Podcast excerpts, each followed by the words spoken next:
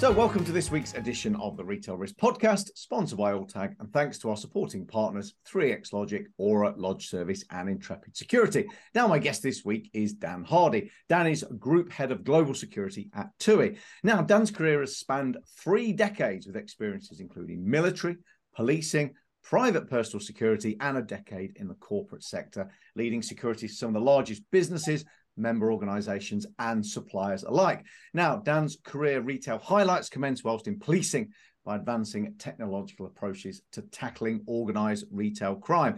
Whilst in the corporate sector, uh, strategic highlights including being a member of and lastly chairman of the B R C Security Group. They need him back, didn't say that. Co-author of the first retail-led U K violence reduction strategy and a leader and key contributor to many police and Home Office change initiatives. Now, Dan is well known within the U K and globally for his expertise, insight, plus an openness to talk and share that knowledge, which has made him sought after and a friend of many. Dan, welcome. It's always a pleasure. Hello, Paul. How are you? I can't yeah, read that from the T V. It's a bit scary. I've got imposter syndrome. Then I was like, oh dear, it sounds very scary. I, I say this to a few people, and, and and I feel bad for those I don't mention it to. But you're one of those people. If you Google them or go on to LinkedIn, you just get pages and pages of stuff that you've done and um, nice comments from people and contribute to this and contributor to that. So um, uh, you've done an exceptionally good job of uh, of getting very competent at what you do, but also sharing, if you like, for the wider community. So I think that's why I've never heard a bad word said about you anywhere, or maybe I just don't go into the right dark corners. I don't know. Well, long may that continue, Paul. Um, yeah. You know, I, I'm sure someone somewhere will probably something bad say something bad about me at some point, but that's very nice of you to say so. Um, but it's, yeah, it's been a it's been a good thirty years. Uh, enjoyed it. Um, I've lost and broken most things. That's not on LinkedIn. Yeah. Um, yeah. No, it's been it's been good fun. It's been hard work. But yeah, we've it's, it's gone well. So, so before we come on to sort of you know what you're doing now, go way back when. Uh, and maybe, you know, young Dan in his short trousers staring out of the window at school. But what was, what did you want to do? What was the actual intended career? And then you either achieved or didn't achieve that. Then give me a little hop along the the, the running order. I mean, I, I, I in my short trousers, age fifteen and a half, I was sat there thinking, wow, I'd love to join the army. And my teachers were like, no, no. You must carry on at school. You're doing well. You must go to college. And I just got a bit bored of studying. So my my, my desire was to go into the military. And I went to a recruiting office and I met this very smart bloke in a red tunic and a big black hat. And I thought, wow, he had some presence. I want to be him. And uh, I just got drawn into the aura of the guards because it was quite it was quite intimidating, but also quite fascinating to boot. And um, yeah, joined the guards, sixteen. And got very lucky um, straight away you know, into the Grenadier Guards, and that kind of set off my security world. Because if you go out of the army, what's that got to do with security? Yeah, duh. We looked after the royal family in Buckingham Palace, and you know all the kit that was there thirty years ago is probably ahead of what some people have got now. And I ended up doing my, my sort of B Tech in security equipment, age sixteen. So that kind of my started my passion of security and other bits, and did a few operational tours, and then I realised that, unfortunately, the military doesn't pay very well, um, which was a bit of a bit of a challenge when trying to rent a house in West London. Um, so, yeah, decided to to move on and get into the private world. End up looking after um, the Daimler family in West Londden for a while, and then thought, oh, I'll join the police next. And you know, those days you could just do that. So, um, jumped into policing. Had a happy fourteen years there, uh, which was ace. But the last three years was all around business crime. You know, how can we deal with organised criminals in a different way, those targeting cash in transit, um, banks, high-end jewellers. So it was all about following property rather than criminals, and it was greatly successful. Uh, and then that led me into, wow, I could go and do this out in the private sector, G four S, Sainsbury's. Um, see, then the intelligence world became a big part. Um, worked a lot with the Home Office around challenges in policing, because at that point, see, the the cuts had come into play. So working in that side of it in retail, you could see the real impact that was having. You know, gone on my days of turning up every shoplifter, because that's the way it was. You know, shoplifter came in, detained, boom, you go and arrest them, happy days.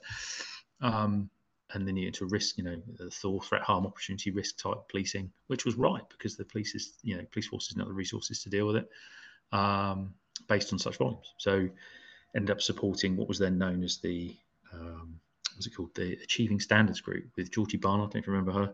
So before the National Business Crime Center, so how could businesses work together to target prolific offenders? Uh, the N B C S had just been born as the N C B I B.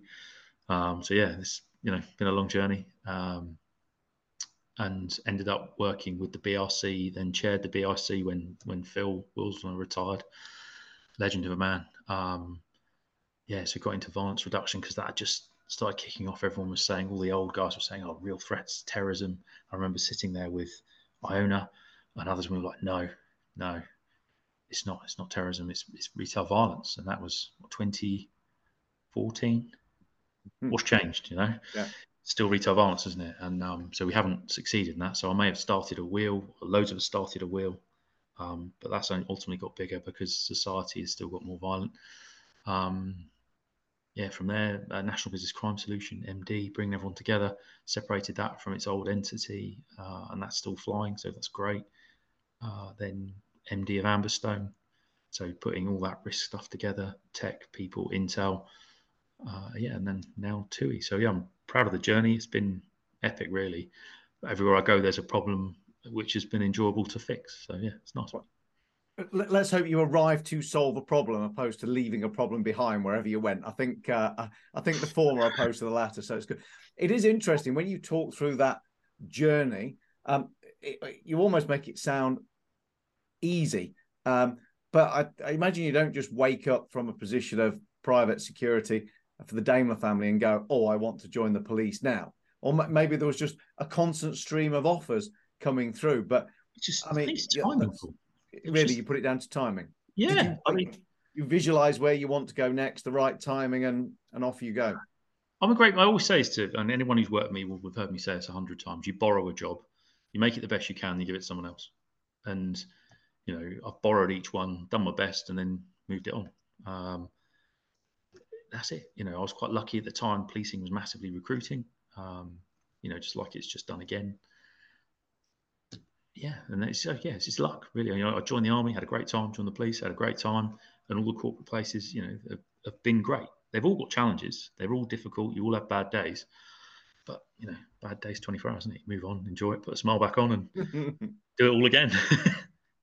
So, and I have to say, just going back, you know, you were sort of talking about, you know, yeah, the whole business crime bit and kicking it off. I think, you know, that sort of twenty fourteen, twenty fifteen period, that feels like that was the start of an awakening, if like an awareness of the scale of it. I mean, I go back to my days starting off in stores, and you would, you know, when you got hit on the head with a tin of salmon or whatever, that was just like earning your stripes. That was part of it. The abuse, oh yeah, you'll be fine. Nobody thought about the impact on store staff, management, what was going on. But it seemed that was a pivotal point around there where the police started to engage, and people like yourself were at the forefront of bringing policing, government, retailers together to go, actually, do you know what, guys and girls, there's a bigger problem here and we need to start that debate. And it, it feels like it's had a few milestones along the way. But yeah, I think you've got to take a lot of credit for being in there at, at the start, if you like, and sort of kicking it, uh, you know, into visibility. So,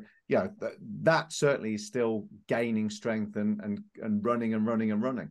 Yeah, absolutely. I mean, there was a, some few key people: uh, Clint Reed, um, Andy Reese, Iona, uh, Blake, myself. Um, Andy Reese's old boss from Asta uh, went to Walmart. Can't remember her name. Um, went out to America.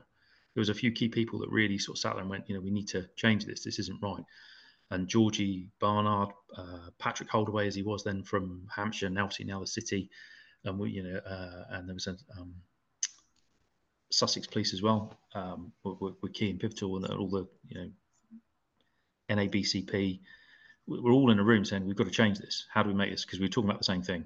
Yeah. Um, and we everyone worked really hard to try and create advice, guidance, training standards, confrontation management, de-escalation, you know, security specs, and everyone was really free and open to giving the best advice possible to make a change. And then all risk forums as well, they, they were fab. Um, and that key group of people really tried to push and push and push.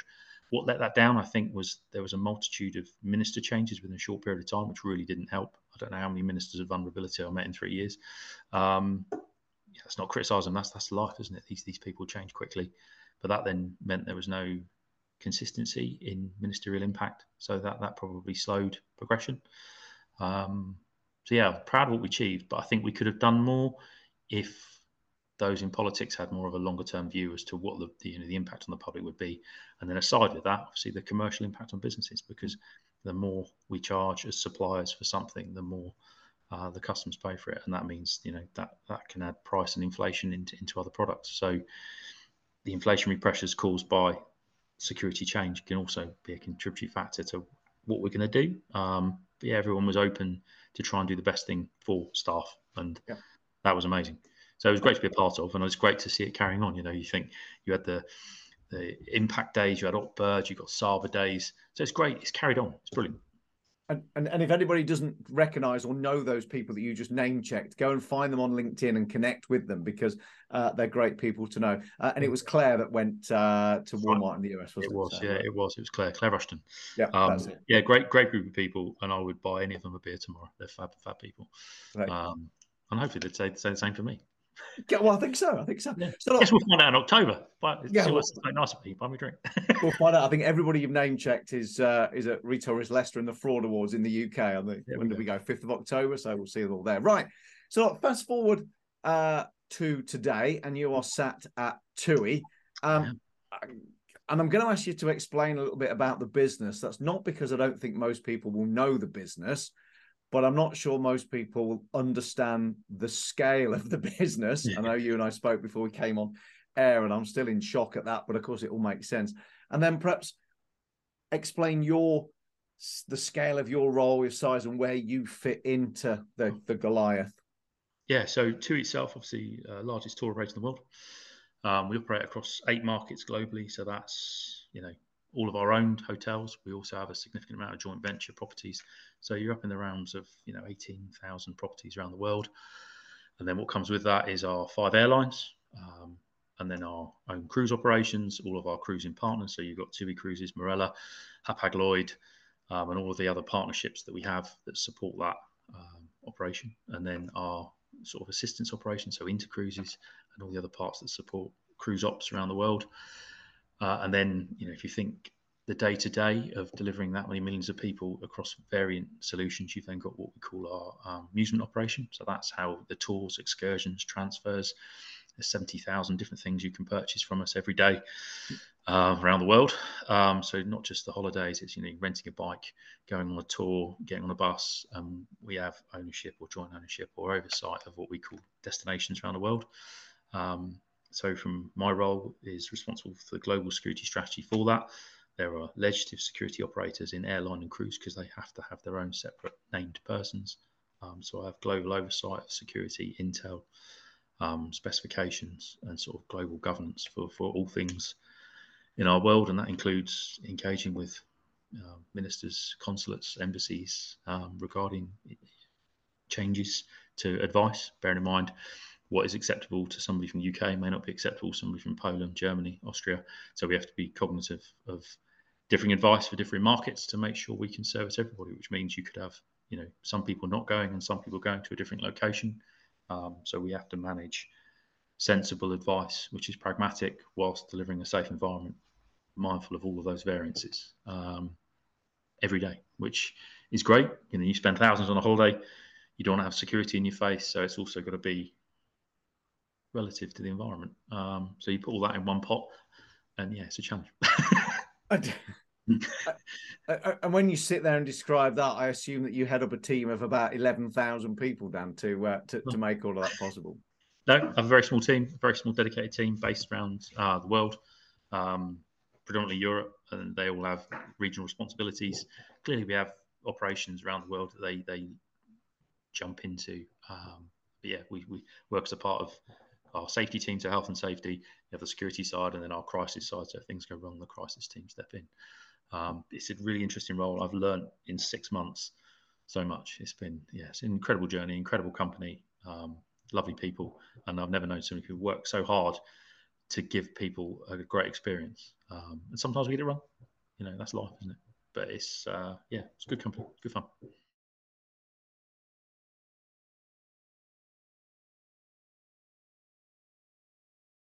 For every type of business, the power of a data-driven security video management system designed to give you total control anywhere, anytime. three X Logic. And I can't begin to imagine where you start each day, but is there any such thing as a, a typical day? You know, you know, Dan sits down in the morning, opens up the laptop or whatever. I mean, what does your day-to-day look like? I mean, what, what takes up the bulk of your time? Is there is there a certain ten things that you start each day with to check? I mean, how on earth do you, do you chunk that down? So the, the biggest thing, first of all, is daily intelligence. So I have some fabulous Uh, global intel providers, some strategic, some tactical. So we look at everything going on around the world, and that could be environmental, that could be criminal, that could be protest, pre-planned, spontaneous. And, you know, some things you may think, okay, well, how does that affect a hotel in that location? That one protest could affect the supply of gas or petrol, which could affect the supply of people, which could mean we can't operate in certain places tomorrow or within a couple of days. So we spend our lives looking at sort of geopolitical threats, risks, and trying to perceive how that could impact our operation and our commercials. Um, and then we look into incidents, you know, what's happened, and then investigations of incidents and learning from them, and then how we change assessment profiles and strategy going forward. So that's kind of every day. That's the day-to-day, what the team do, chunked up by parts of the world, effectively. So we start out in the Americas, work our way across, and um, take from there. But yeah, it's, it's, you know, it's incredibly interesting, and it's also scary at the same time. You know, mm. people are horrible. The amount of nasty things that you see or hear every day, you know, everyone knows this. We work in retail, we deal with the public every day. They're wonderful, but they can also be terrible. Um, so yeah, managing that on a global basis can be challenging, but also really enjoyable. So that's that's the day to day, and what comes with that is obviously the, the risk elements. The, you know, the understanding of the profile, feeding into our compliance function to make sure that we're, you know, noting all the relevant risks, how they change on a global basis, how they evolve, what we're doing them, and, and how we're going to mitigate them. So yeah, that's that's the day every day. With, with the intel that you've got and the insight, I, I'm kind of tempted to uh, to figure out where the Hardy family goes on holiday and just go to the same places, because I assume they're the, uh, uh, the, the the the top ten safest places to travel based on the intel you're getting. So maybe I'll just follow you around the world. I don't know. You're probably pretty bored this year. I've just been watching my daughter play cricket. So unless you love cricket, this summer will be pretty pretty dull for you, I'm afraid, Paul. So well, don't mind don't mind a bit of cricket, that's for sure. so so, and I, yeah, I don't know how much of this that you can share. So outside of that day to day, I mean, I presume you must have longer term projects and things that you're working on. So any specific challenges or projects you're working on at the minute, perhaps from a people or process perspective? I mean, what kind of tech do you do you roll out? I mean, is it all data driven? Does do you get any specific markets? I'm fascinated to know what's going on in that side of the business. It's, it's, a, well, it's a bit of everything. So what's the biggest thing I've got at the moment? Um, we've designed a new sort of global policy framework. So how security fits together with all of the bits that I explained. How do we fit that together and manage it correctly? Um, so we've written all of that and all of the, the manuals that deliver it. Uh, so that's a huge project. We've also designed a, a hybrid risk model, which is, I think it's genius. The team have done a fabulous job of looking at, you know, can we operate in a country? Because bear in mind, we may have people going to countries where we don't operate. So we could be doing surveys of new locations that we wish to open, or we run, you know, T U I runs work-wise. So um, our colleagues can work anywhere in the world for thirty days. So we could have colleagues that may want to go home to Ukraine. Can we let them go and work there? If so, how do we make it safe for them to do so? So there's, can we operate? And if we can operate, what's the country risk profile? So that's everything from geopolitical, environmental, simple politics, all the way up to, you know, L G B T Q, I A plus risks for travellers. So that creates an assessment profile that provides a score. Then you look at the region. Is that different to the country? Add them together. Then you look at the what it is itself. Is it a retail location? Is it a corporate location? Is it a hotel? Then you chunk that down again. So if it's a hotel, beach, bar, pools, restaurants, rooms, car park, back of house, all the risks. Then you look at your assets, then your brand, and you put all of that together, and that tells you how much security you should have, how much you're spending, what specification. So we've built that, uh, and that's been hard work. So that, that's on its way out the door. Um, it's quite clever, isn't it? You put all that together in one foul swoop. So that hybrid model is is going out globally. Um, so what comes with that is obviously all the specs, all the tech, the kit, and it's all relative by, by marketplace. Mindful that we operate in different parts of the world. So it can't be one size fits all, because that doesn't work in different countries. You know, people talk about, you know, previously, do you have Chinese stone equipment? Well, yeah, in China I do, because I've got operations there. Um, so it all depends on where it is in the world and how we can then link it together and how we can wire into it to get data out, if at all. Because bearing in mind there are sort of restrictions on that in certain places as well. So, you know, you're mindful a five-star resort in a poor country may not have access to some of that stuff as well. So there's different considerations across security. So without me going into what we put in different places, I can't, but you know, there's all those considerations as well by the by the country risks that sit there. That's quite a, an impressive uh, uh, feat to get out the door in uh, in what's a relatively short period of time that, mm. that you've been there. I mean, yeah, when you, it's, it's one thing to produce a document to cover that, but I guess when you have to chunk it down with every single country, or as you say, even territories within a country, I mean, it's just, a, it must be never, you, you think you've done the chapter on country X, and then you realise there's numerous regions within that with their own mm-hmm. quirks as well. I mean, absolutely. Yeah, it's just, how do you even absorb and, and get to know it's, those quirks? It's, I mean, I've, my team are fabulous. They really are. Um, and that's what they spend their lives doing. They're experts in their field. Uh, as I say, when we're looking at global intel or tactical intel on a daily basis, that's that's their life. That's what they do every day, and they're brilliant at it. Um, so, for an example, you know, West Africa, there's some elections coming up in, in February uh, next year, twenty twenty-four. You know, the destabilisation of that, or the misinformation, the impacts that could have on other countries. You've then got, you know, potential Russian uh, paramilitary forces at work. You've got coups going on. Now, all of those little bits added together could create, could create an unsafe environment. Hopefully it won't, but we have to look at it every day, monitor it, and make the right decisions for us as an entity about the amount of passengers, people that are there or are going uh, to keep everybody safe. So, you know, that's part of a continent that we look at every single day. So, yeah, it's, it's, it's all about on having great systems, great access to yeah. data, great people, um, and being brave with decisions, and most importantly, documenting them. Yeah, goodness me, goodness me. So look, one of the things that uh, I, I guess comes up time and time again, particularly sort of at retail risk conferences and on the sidelines, is is people say, oh, you know, I think we should do this, I want to do that. How do I influence the board? How do I get what I think the business needs from an L P risk perspective? I mean, you've been there and done it in a in a whole variety of different organizations, so I assume you've got some top tips. So if you were to give some advice to somebody that said, you know, what have you learned over the years about how to influence senior management or the board to get what you want? Because clearly you don't make the impact you're making at all of the places you've been mm. without convincing the board, senior management to to back the initiative. Other than your winning smile and charm, Dan, what, what what's what's the it's... You know, what's the key there, do you think, to unlocking it? Because it's the million dollar question that's been cropping up for the twenty yeah, years I mean, I've been involved in this space. For me, it's, it's always honesty and facts. So do all your research, get all your facts together, test it, write it, test it, write it. And then when you're com confident in what you found, start sowing the seed, engage, engage, engage, engage again, and then put the paper in. Um, and that's it. And then just keep pushing. If they say no, go back again. Because ultimately, all of the elements we talk about, whether it, you know, regards to what it is, whether it be retail, whether it be, you know, the touristic industry, everything costs money. And if you're adding something, it adds cost to something else, or it affects profitability. So as long as you're really clear on what you're spending, why you're spending it, and what the benefits are, that should be a no-brainer. But there's always the bigger picture. I find a lot of people can often look at, I've got this singular problem. You know, it's like the, the start of the N B C S, wasn't it? Oh, I've got this, this, this criminal, Paul's stealing from me today. Well, that's great. But in a time when there's no money, the police aren't going to look at Paul stealing from one shop. Where's Paul really stealing from? Mm. Um, and that drove, I think, a great change of people looking more holistically uh, at, at risk, um, and also the ways of dealing with it, because you can't investigate everything. You know, if you look at a risk profile, some stuff you have to accept. Mm. So there's also pick your battles, I'd say, would be my advice. What's the things going to make the most impact? Um, so for me, I've got a project on at the moment looking at um, how we... you know, prevent serious incidents around the world. And what does that mean? That means contractual compliance with our partners, with our suppliers, with our colleagues, codes of conduct, the, you know, and that's around the world. So that can't be legislative because it's different in every country. So it's about how are you going to succeed and keeping it really simple.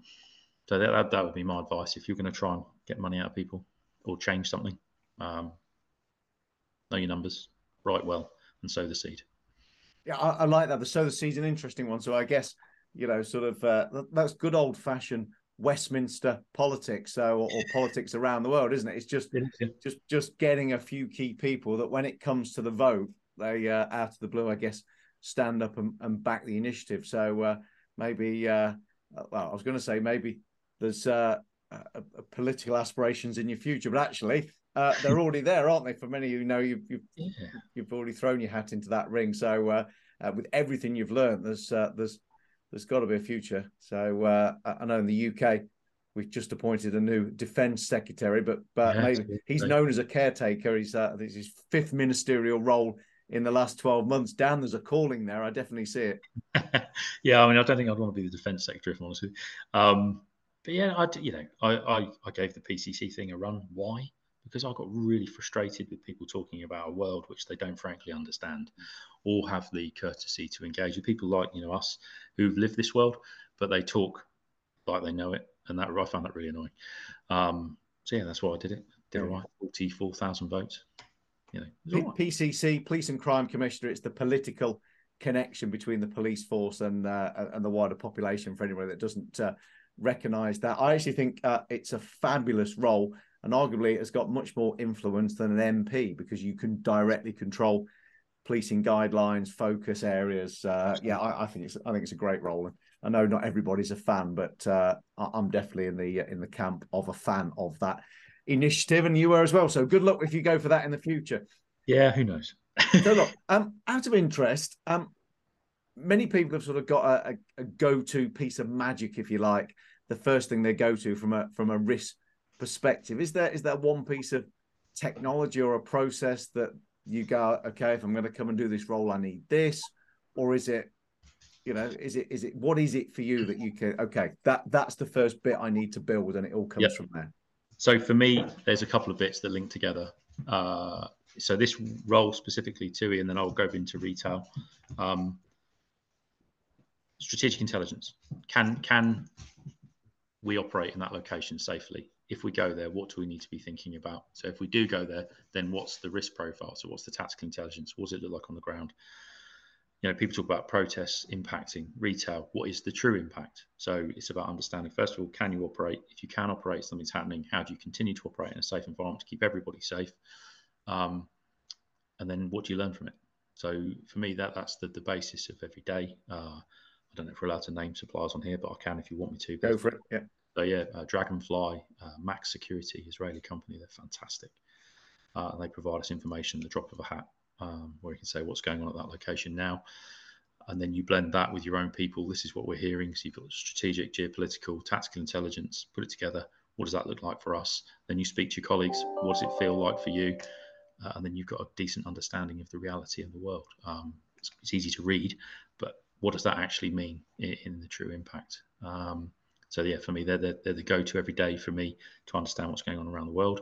And then put that into a retail scenario. You know, how does that protest, how does that incident impact our retail operation? We've got three hundred twenty-four retail shops in the U K. Um, so we had something going on here. How does that impact them? What do they need? I think the most recent risk for them would have been the steaming incidents around central London. You know, I think there's another one due in a week's time, Westfield, West London, all that sort of stuff. Um, Stratford as well, out east. So yeah, you know, what does that look like for our retail colleagues? How are they going to be supported? What do they need to think about? Should a group of steamers come bowling through, you know, a, a major shopping centre or high street? So what does that come from? Can we operate? Is it safe? What's the intelligence? What advice can we give? How do we keep people safe? What do we learn from it? It's the same thing, but it's either global, country, region, or one location. It's the same, exactly the same approach. Um, so yeah, that, that's my go-to, and then what comes with that is training, guidance, uh, and, and caring, really, because they're, they're your people. That's it. Yeah, I guess you've got to take that intelligence and then uh, sanity check it against what's the impact to uh, my people on the ground. Yeah, there's a lot of misinformation out there as well, and obviously social media doesn't help. It's black or white. There's no grey on social media, which doesn't help um, matters. And a lot of people will take a snip, put a comment in, and suddenly that's the reality, but it may not be. Um, so it's ensuring that we've got the truth so we can unpick it, because that could be sold in at a senior level. Well, that's happened. Has it? You know, so it's, it's yeah. making sure that the reality is actually the reality. Yeah. So more off, more often not, social media is just what one particular person wants you to think is going on in the world for whatever Absolutely. reason. They want to make it happen. Absolutely. We, you know, we suffer. I think we all suffer with that, don't we? Brand risk from, you know, a member of the public or anyone's view on social media as to how it made them feel at material time. May be true to them, but may not be reflective of the actual wider view. There is an ongoing and growing list of companies that uh, made a social media faux pas, isn't there? Or, or managed to just get caught up in something that wasn't of their doing on social media, and sales plummet, share prices get impacted. Yeah, it's just it's an absolute minefield for sure. Yeah, I mean, so the, I talked about the sort of strategic tactical. We've then got our protective intelligence view. So that looks at all those elements every day. What's going on? What are people saying? What do we need to learn about? Are there other protests? You know, um, you know, environmental challenges, and what, what's T U I great at? Sustainability. We've got some fantastic, you know, the foundation that operates around the world to look at how we can, you know, give back to communities we operate in, which is fab. But then you've got to think about how we make them safe as well at the same time. Just genius. So um, I want to stay with retail just for a minute, because you had uh, probably one of the uh, clearest crystal balls uh, over the last decade in terms of sort of predicting what was going on. Uh, I'm just intrigued as to how you see uh, retail in terms of store openings, e-com, new channels to market. Do, do you do you look at it and you remain buoyant and optimistic, or are you glad to be out of it and on the uh, on the travel side now? No, it's born and optimistic. I think, you know, retail has, has absolutely got a place. I love retail. It's a really challenging environment to operate. Anyone that says working in retail is easy, again, is not telling the truth. Um, and retail will always have a place, one in my heart and in society. And I think um, it will absolutely continue, and it will also evolve. So we've got some great partnerships going on with Next and Asta. Um, so I think the way that businesses operate will evolve. So you will see businesses inside businesses. And I remember... back in an old world, we talked about, you know, return hubs, where you could return multiple items into one hub rather than having to go back to a specific retail location, to ensure the online journey is linked into the, the customer journey in the same place. And, you know, I think that's coming. Um, but what comes with that is a different side of risk, the, you know, the chargeback element, the different refund fraud elements, uh, which we all suffer with. Um, you know, people buying holidays, different names, changing the manifest, refund to a different person. All those risks exist for everybody. Uh, it's just how we manage them whilst ensuring genuine customers get a fab journey. So there's a great part of all of that, of, you know, cash management, e-com, chargeback management, um, R F I D, you know, all of those bits linked together. And that could be even into food for my world now, the sustainability of food and water, uh, losses, um, food loss prevention, grazing, you know, hotel led, or, um, you know, foreign exchange losses, things like that. So there's a whole, it's not the same, but the principles are the same. The thought process is the same. Um, yeah, so it's got a place. And I think, you know, the independent retailer is also coming back, because people like, um, not just the multinationals, but also people working really hard to look after their communities where there's gaps, because there are gaps on the high street. Um, so I think, you know, it's going to go through a period of evolution. It's just how we bring the e-com, the multinationals and the independents together to make sure they're respectful to each other and remain. Well, I mean, the nearest uh, thing many of us have got to a return hub at the minute is going back and using the independents. So yeah. I live, you can't really be remote in the U K as such compared to other places in the world, but, you know, sort of a well-known brand to return a product, it's a twenty mile round trip if if the retailers use that particular, um, you know, supplier to, to post and, and get a return. And it's an absolute first world problems, but pain, yep. pain in the backside to, to return that. But actually, two miles down the road in the next village, that little independent's now got most of the big brands as a return. So uh, that independent gets gets my trade, because you always make a, an extra purchase when you're there. So, um, um, yeah, I, I think, yeah, they're, they're, they seem to be innovating and have refound their mojo and their niche. Um, in terms of space, that's certainly my perception of a, of a lot yeah, of the absolutely. independents, and, and where I live, there's a few new independents popping up as well. They're yeah. opening up, so yeah, something. This is where the, the multinational companies or the online retailers only should support those markets, mm. because they're actually operating a part of the customer journey for those those large online only only um, businesses. So I think that collaboration would better help the independents managing it, space, high loss line items. Looking at return fraud risks, what should they be looking for for the item coming back, damage, et cetera. And that cross-industry engagement would really help everybody. And that's the bit for me that's missing, because you could yeah. have that bit with the independent who's managing it on behalf of this huge com company, but they're not talking to them about the impacts they face from doing it for them. And I think that would be a really beautiful way of linking that part of the world together. So there's definitely a business opportunity out there for somebody who wants to pick that up. Yeah, there you go. I mean, I, I my boys are ten and eleven, and uh, we overpaid for Prime from our local independent for nearly uh, probably six or eight months returning parcels. So, uh, yeah, it, it kind of worked for, well, it didn't work for me so well, but, uh, well, I guess it saved the drive to the, the depot, but uh, bottles of Prime and the product got returned. So, yeah, it was good all round. So, yeah, maybe, maybe, maybe it does. It needs pulling together, and it is absolutely a service for that can drive the independent, that can be beneficial for the consumer. Uh, and I think they can be operate just beyond where the big brands want to be, because they wouldn't go into villages necessarily, because it wouldn't be commercially strong. Absolutely. The independents can absolutely thrive in those locations with a, with a raft of services. And that should then drive shared service security models. And I'm still a, a big advocate that everybody having their own security model is absolutely bonkers. Uh, I've said that for God knows how long now. I remember community guarding back at the Sainsbury's days. You know, that, yep. that's exactly what it was for. We had a security model that worked through Brighton Hove, worked with the B C R P, and we had on-street security, which worked in partnership with the B C R P, still had responsibilities for stores, but it became a community resource that everyone could feed into, that generated intel, looked after the vulnerable, um, and the vulnerable, unfortunately, are often your offenders at the same time. So it furthered eyes and ears at a time when policing wasn't there from a visibility standpoint. Mm-hmm. So is there still part for community policing to play? Yes, absolutely. And I think that should also move into, you know, community technology hubs, because, you know, people spend a lot of money on security, whether it be tech, install, maintenance, monitoring, people. Whereas if that was a community-based focus, it would improve the standards, it would link up together, sharing, uh, and create a safe environment. I mean, some, you know, you think of a shopping centre, you can do it there. Why can't you do it on the high street? I just think the high streets are a bit more sensible. They could yeah. really work together with their local authorities, you know, the bids, uh, the B C R Ps, and, and really help each other. And again, you know, I remember we did the, the bid work back in twenty eighteen about trying to get the bids on a consistent theme around security principles. So again, that, that's all taken off, and great people push that forward. But there's there's so much more, I think, society and businesses could do collaborative to help each other. And I know there's, you know, people want to succeed, so they want to keep growing, but they will, because they'll be spending less. There you go. And, and long may people like yourself and others continue to drive that forward, because without a doubt, there is a benefit for all. Um, yeah. Dan, it's always an absolute pleasure to, to catch up. Thank you so much for uh, finding the time to talk to me. I hope we might get to meet again in person in the very near future, and uh, uh, and hopefully that might be at Retail Risk Leicester early October. Your invite is always there and open, as is your seat on, on many tables at the Fraud Awards in the evening. Already booked a ticket, Paul. I definitely. Fantastic. But for now, Dan, thank you very much indeed. Take care.